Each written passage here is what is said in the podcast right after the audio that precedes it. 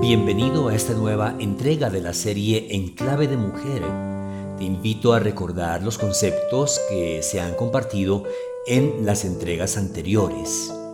En la primera entrega se hizo énfasis en los prejuicios que se deben superar al abordar el tema de violencia de género. En la segunda se expusieron algunos tipos de violencia de género y que aún prevalecen en las diferentes sociedades. En la tercera se analizaron los aspectos que enmarcan la violencia psicológica de género, quizás la más voraz debido a esa sutil invisibilidad que la caracteriza. En esta cuarta entrega se expondrá la desbordante violencia sexual en la que la mujer ha llevado la peor parte, sobre todo en el ámbito familiar. El escenario de la violencia sexual contra la mujer en lo social, lo cultural y lo político será objeto de otra entrega. ¿Y qué es la violencia sexual de género? Antes cabe recordar que según la ONU Mujeres, la violencia contra las mujeres y las niñas se define como todo acto de violencia basado en el género que tenga o pueda tener como resultado un daño o sufrimiento físico, sexual o mental para la mujer, así como las amenazas de tales actos, la coacción o la privación arbitraria de la libertad, tanto si se producen en la vida pública como en la vida privada. Hasta aquí la cita de ONU Mujeres. La violencia sexual basada en el género es desbordante.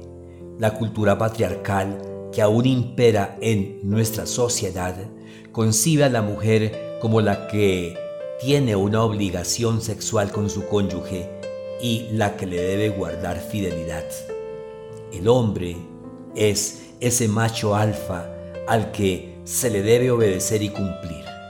Así la mujer no esté en condiciones de satisfacer a su macho en un determinado momento el hombre mujeriego es admirado.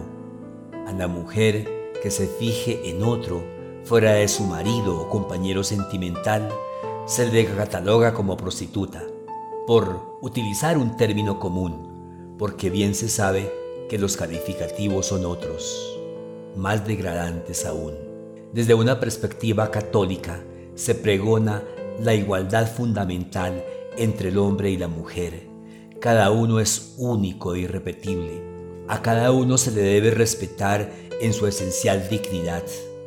La individualidad y ese carácter diferenciador definen una relación armoniosa de género. Entre ambos debe existir un respeto total.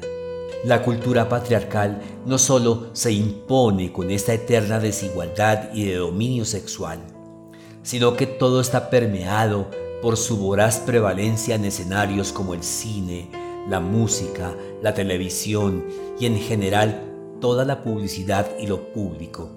Ahora, con más fuerza en las redes sociales, cuyos contenidos tienden a exacerbar el morbo y la manipulación de la figura femenina, confundiéndola con los parámetros de un natural erotismo y una artística sensualidad de un concepto positivo y bello de la sexualidad como una condición propia de la naturaleza humana, se ha impuesto una genitalidad absurda, degradante, vulgar, desvinculándola del debido respeto por el otro y por tanto ridiculizada y que deja profundos vacíos existenciales y sobre todo atentando contra la propia dignidad humana.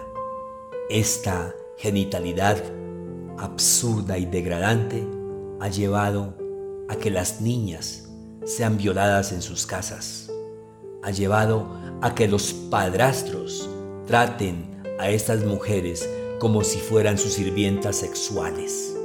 Ha llevado esta degradante genitalidad al irrespeto profundo por la mujer como una máquina sexual. La construcción de un proyecto de género, de pareja, debe partir de la riqueza sin igual que cada uno tiene y los sueños que se desean alcanzar libre de imposiciones, de dominio y de todo lo que degrade la misma condición humana. El crecimiento mutuo debe ser real y total.